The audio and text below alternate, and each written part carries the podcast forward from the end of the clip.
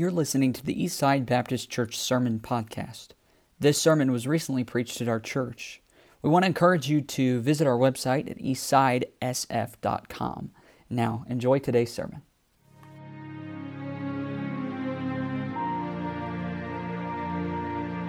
Turn into Hosea chapter 1. Uh, we're not going to read right now. I'm going to give you a little bit of an introduction first.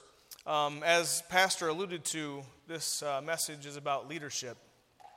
And, um, and I want to say that everyone here today is a leader in this church, okay? Uh, maybe not the leader of the church, that's pastor, but we're leaders in the church. And I'm going to borrow the definition of leadership from pastor, and he said that leadership is just influence. And he's right, because we all have influence.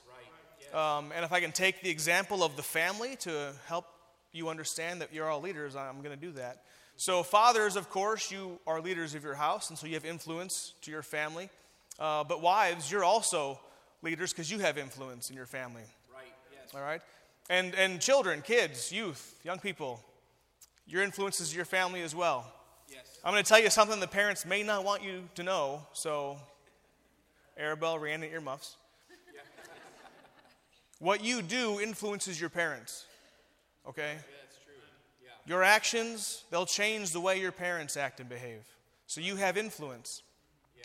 And what that means is that influence doesn't just go down, it also goes up. So, wives, you have influence over your husbands. And I don't need to tell you that. You are really good at that. I don't know who taught you.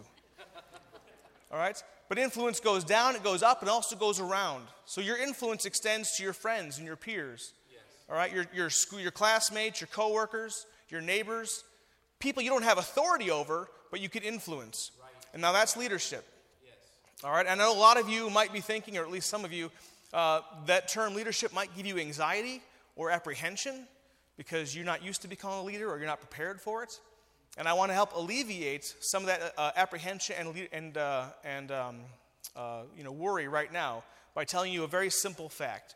Even the best leader in here has failed at one time. Every single one of us has seen an experience that required leadership and failed to provide that leadership. All right? Because leadership is a spiritual gift. Now, it might not be your primary spiritual gift. Uh, perhaps it's, you know, along down the list of, of gifts that God has given you. But all the spiritual gifts are good and to be used. They're all tools in our toolbox. We should maybe reach a little farther and grab that spiritual gift of leadership sometimes because there's going to be uh, situations in your life where you need to provide that leadership. And I don't want you to get to that position and fail at leading because of it. The, the cost of missed leadership opportunities is so great. All the souls that could be saved but aren't because people didn't lead Right. at the time and the place they should have led. Yeah, that's good. Yes, sir. So let's, uh, let's get into perhaps some leadership here. And uh, we're in Hosea, uh, Hosea, so please, if you would rise for the reading of, of God's word. Uh, you won't stand long, it's just one verse. Uh, chapter 1, verse 7. And the Bible says, But I will have mercy upon the house of Judah, and I will have them by the Lord their God, and will not save them by bow, nor by sword, nor by battle, by horses, nor by horsemen. That's a great verse. Let's pray. Heavenly Father, Lord, we thank you uh, for tonight. I thank you for the opportunity, Lord. It's humbling. Um, and I pray, Lord, that you would speak uh, not through me, Lord, but instead of me. And, and I can't do all the application that I need to tonight, Lord. And I pray that you would apply these words uh, to everyone's heart as you see fit, Lord. In Jesus' name we pray. Amen. Amen. You may be seated. Thank you. this is a great verse because in this verse, God tells us that He's going to save the nation of Judah, and He tells us how He's going to do it. And He made a list for us, and I love lists. So He made a list, and on one side, it's a two column list. On one side, it's things that are spiritual, things you found in heaven. And on the other side of the list is things that are physical, things found on earth. And he lists them down, and he says, I'm going to save the nation of Judah by nothing physical, only by things that are spiritual. Right. All right? Yep. So the recipe for God to save Judah is one part spiritual and zero parts physical. Amen. All right? If I can say that a different way, is that God requires no physical assets to do his will. Okay? So God doesn't need us. Now, he wants to use us in his will, because he acknowledges that using us helps us to grow spiritually. Right. All right, this is a classic example of parents think back to when you had your young kids, or kids think back to when you were younger, if you don't have uh, kids of your own. And maybe, maybe moms, you, you had your daughter or your son or whatever, your kid, uh, wash the dishes with you, right? Yes. All right, and, and uh, they would wash and you would probably, you would dry, but really you'd rewash, right? And then you then you'd dry and put them away. Or dads, maybe you were out there showing your kid how to change a tire or change the oil in your car. You had your kids with you, and they were doing the job uh, that you asked them to do, but you didn't need them, did you? No. Yeah. Quite frankly, it'd have been faster and easier if you'd done the job yourself. But you need them to grow. The same thing here is true for God. God wants us to grow, and so He doesn't need us for His will, but He wants to use us. Yes. So, the first idea to ease your mind when it comes to leadership is that God doesn't need you, He just wants you. Amen. Regardless of how, you know, regardless of your leadership, He's going to get the job done. Yeah. All right, that's the first idea. The second idea comes from the book of Acts. You don't have to turn there, uh, but Acts chapter 9, that's the story of Paul's conversion. You're all familiar with it, I assume.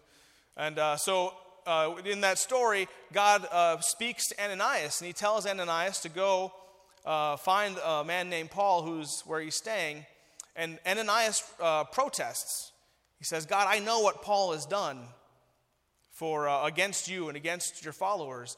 But God retorts that, and he says in verse 15, uh, he tells him to go thy way, for he is a chosen vessel unto me, to bear my name before the Gentiles and kings and children of Israel. So the second idea is that we are simply vessels. Yes.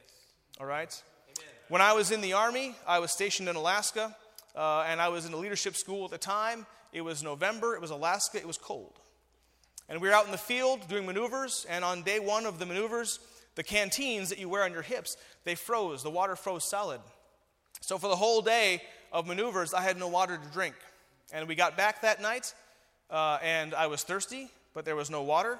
So in the tent, I put, we all put our canteens next to the, the heater in the, the stove to thaw them. And the instructor told us, You can't do that, you're going to melt the plastic canteen. And we protested, we're like, No, it's going to be okay.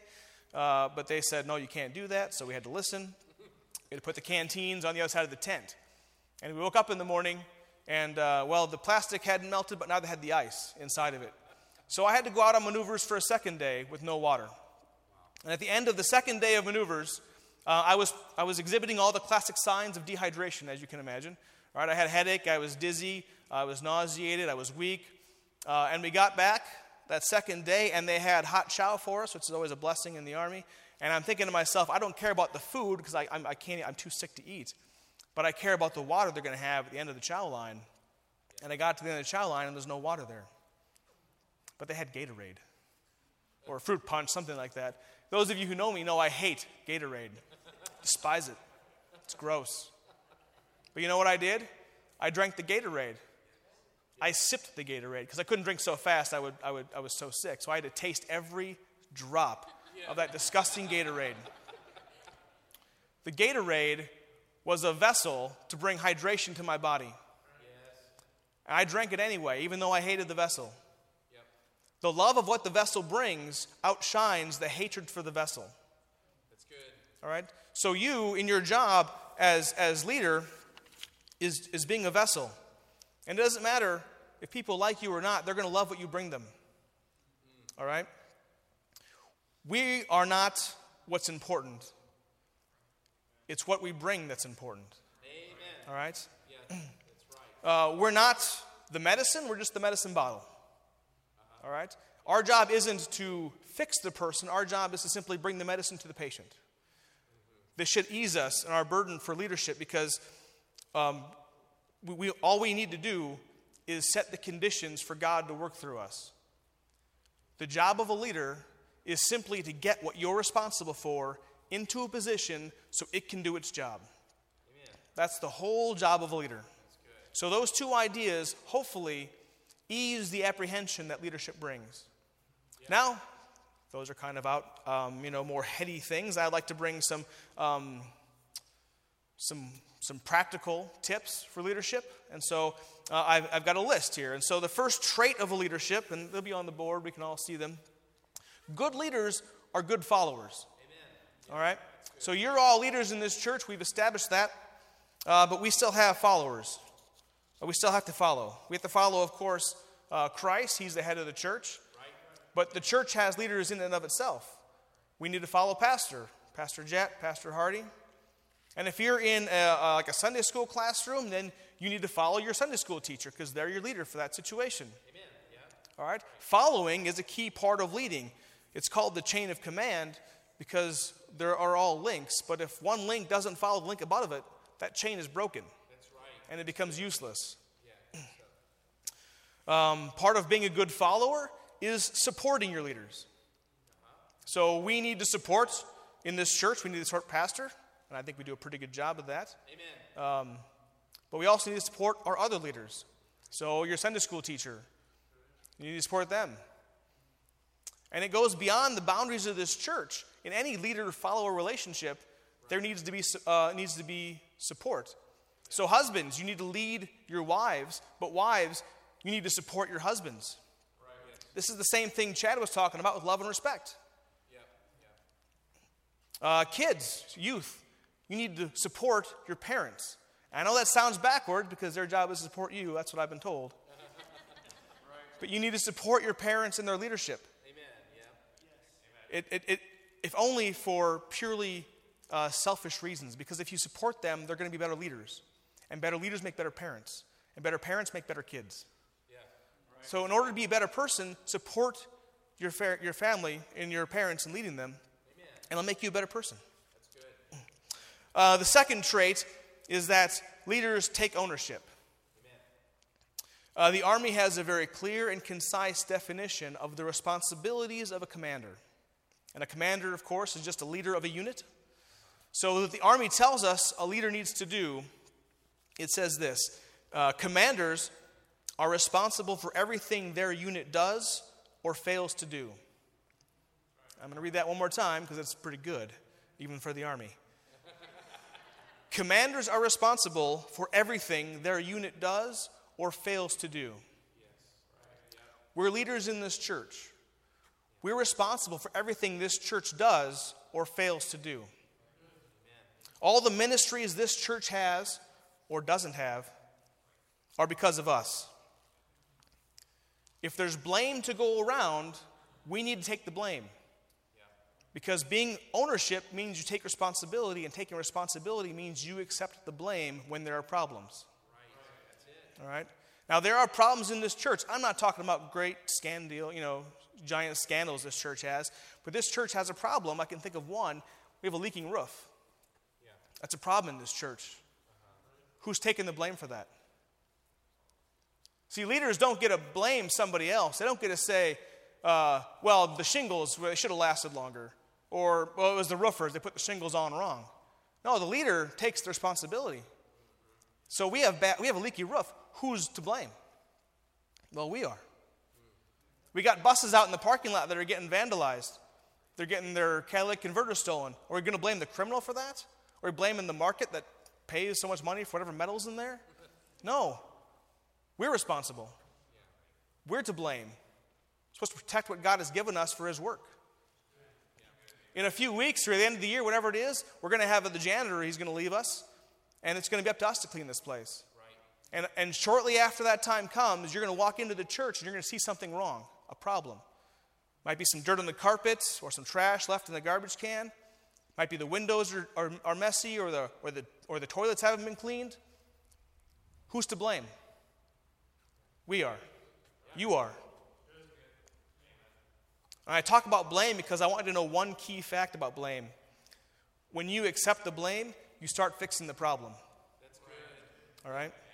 Very good. And this happens in church, as I've said before, but it can happen in relationships as well. Dads, when there's a problem in your family, who's to blame? Mm-hmm. I am, right? It's my family. There's a problem in my family, I'm the blame. I need to fix it. But it happens in any relationship. If there's a problem between you and somebody else, there's a problem in that relationship, who's to blame? You are. Take the blame and start fixing it. That's responsibility leadership has to take.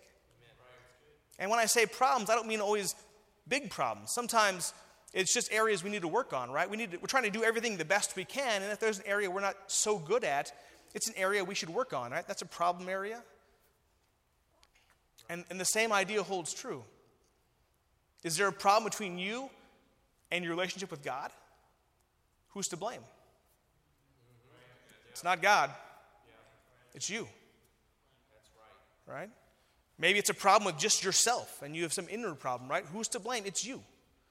Leaders take responsibility. That's what ownership means. Yes.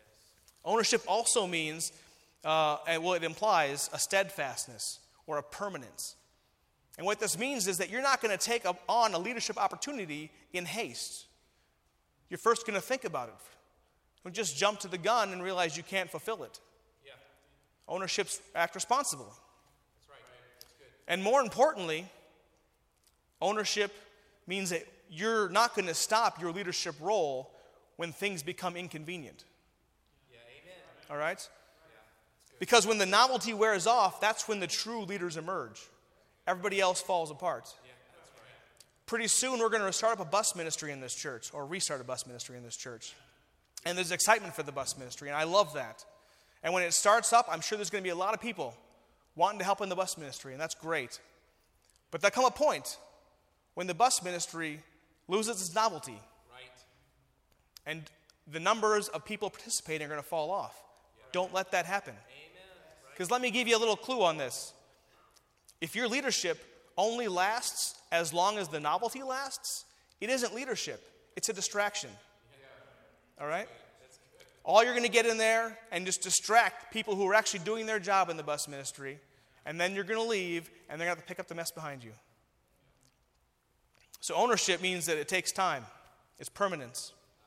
So, youth, as you begin taking on ministries in this church, because you're, you know, you're old enough now, you can join the choir, you can go to ladies' meetings or men's retreats, or you can work in the nursery or, or the kitchen or wherever else you're working.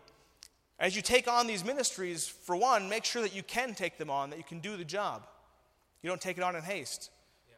And also make sure that you don't quit when things are no longer fun. Because you're hurting the ministry by doing that. All right? This is for marriages as well. You heard of the honeymoon period? Well, that's the novelty period. When the honeymoon period's over, the novelty wears off. If there's not good leadership in place, that leadership's going to fall off as well. Yeah. And then you got two people, they're just kind of adrift. It's no wonder that out in the world, divorce is so rampant. Right. They lack good leadership in their marriage. Yeah. And this isn't pointed at just the husbands, by the way. You need to lead, that's true. But wives, you influence your husbands. You have leadership roles as well. Yes. Amen. All right? This works, it works, works both ways. So leaders have ownership. Uh, the next trait is leaders lead by example. What I mean by this is re- what I mean by this is leaders do what is right at all times, mm-hmm. even when no one's looking, and that's a tough sell, right? You're going to come to a complete stop at, at 10 o'clock at night when you're tired. You want to go home. You know, may, maybe you roll through that one. Well, that's not right. So it's tough when it comes to, to these physical things when no one's seeing, but it's even more tough when it comes to spiritual things who by their very nature are unseeable. Right. So your thoughts, your feelings, your attitudes, your attitudes toward yourself and toward others, you need to make sure that you're doing the right thing when it comes to those things. Amen. Because even though they're not seeable, they seep out of you, they, they, they come out, and other people perceive them. People you're trying to influence will perceive your thoughts and your feelings and your attitudes. And you can profess to be a Christian all day long, but if your inner feelings aren't there, people will know it. And it will affect your leadership ability for them. Doing what is right also means that we don't do what is wrong. All right? Abraham Lincoln told us that to sin by silence when they should protest makes cowards of men. So we get so wrapped up in doing the right thing, we sometimes forget that we should need to stop the wrong thing as well. And so, what does this mean? Well, this means that leaders don't let bad things happen. They don't let gossip happen behind, behind people's backs, right? Or the name calling or the backstabbing. They, look, they don't let bullying happen in the youth group, whether it's online or in person.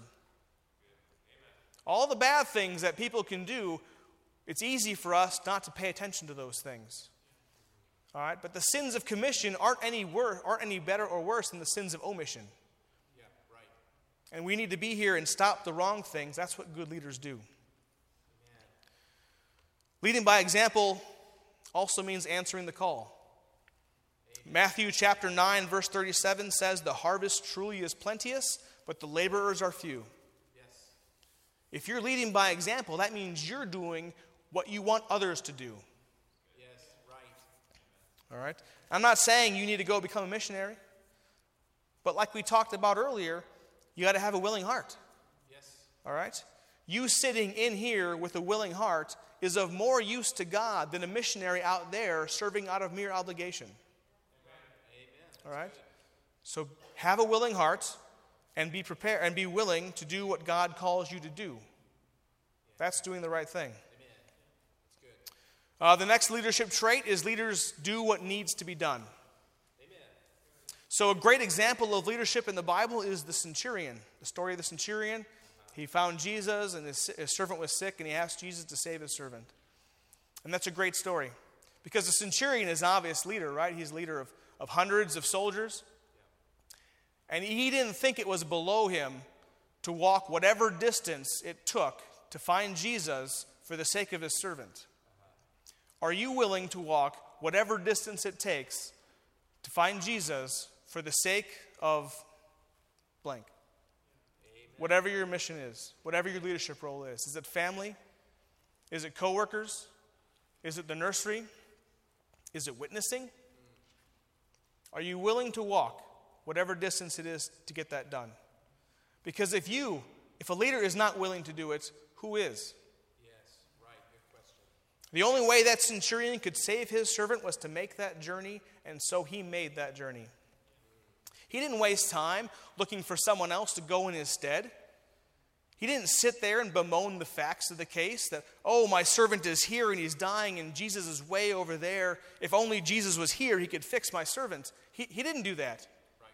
He went and fixed the situation, he did what needed to be done.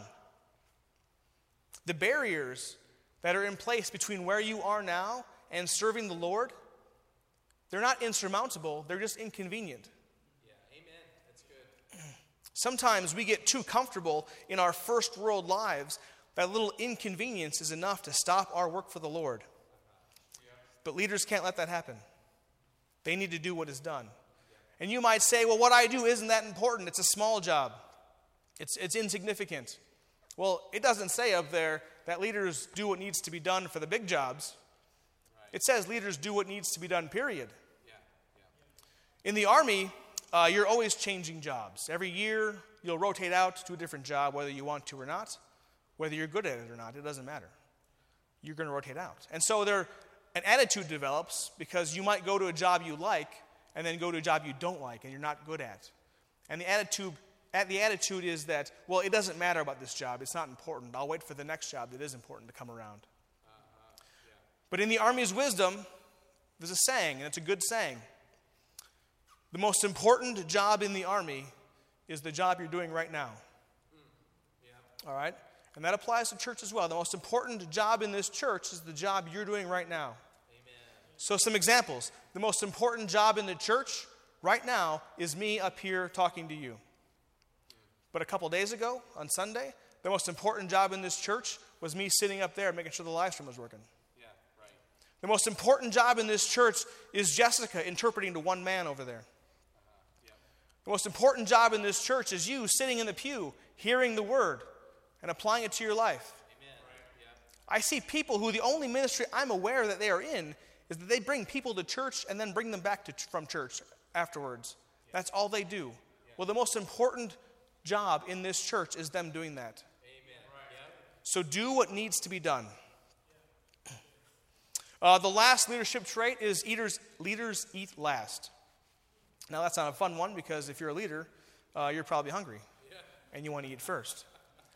But what it's getting at here is that you put the welfare of others before your own. Amen. So, fathers, put the welfare of your family before your own. Wives, put the welfare of your kids before your own. Youth, put the welfare of your friends before your own. All right? And what this means is putting the welfare first, it's sacrifice. This is where sacrifice comes into play for leadership.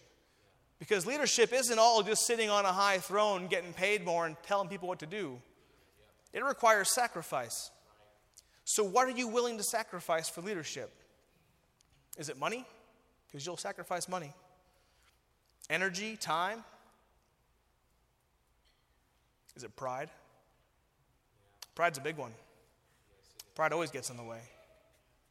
As leaders, you'll need to constantly sacrifice your pride to get the job done. Because we're humans.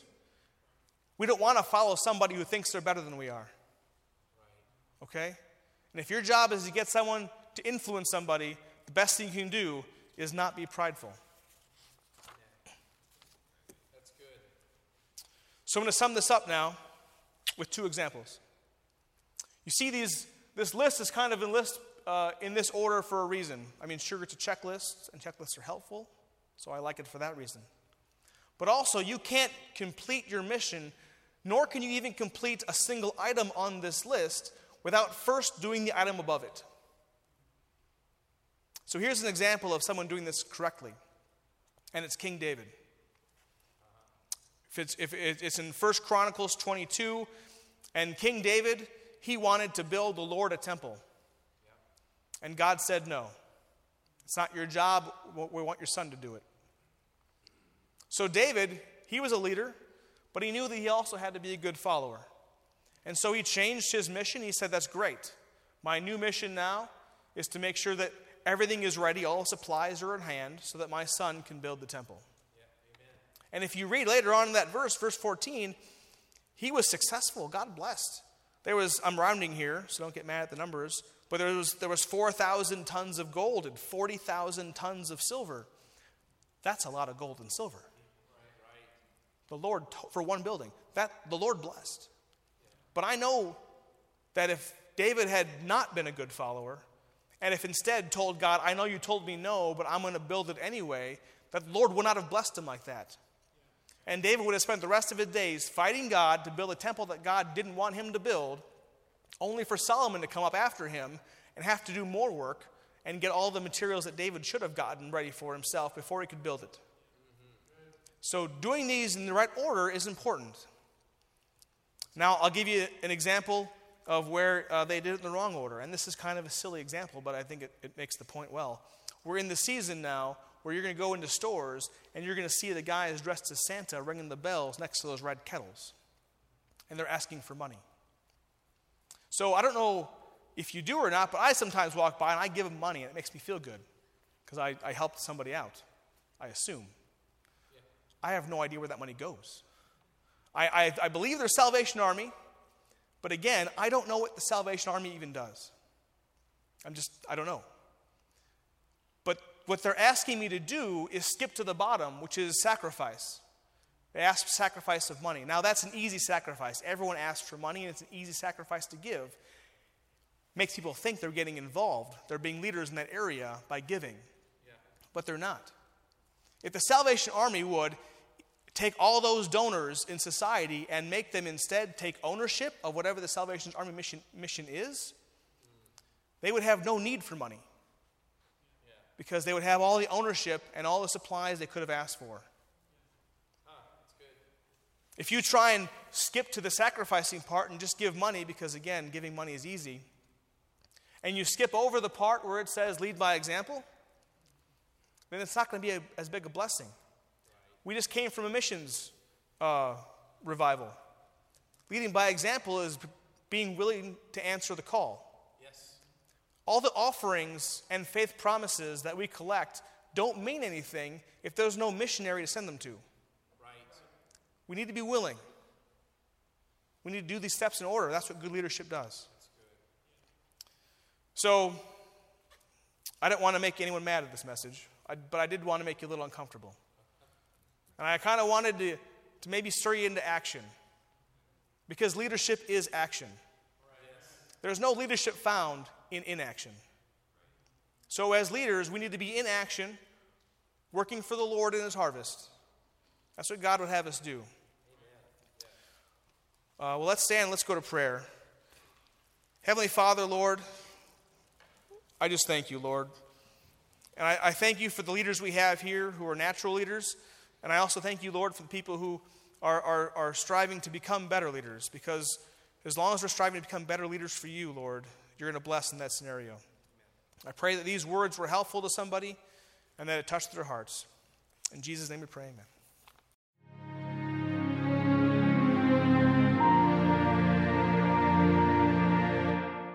We want to encourage you to visit our website at eastsidesf.com.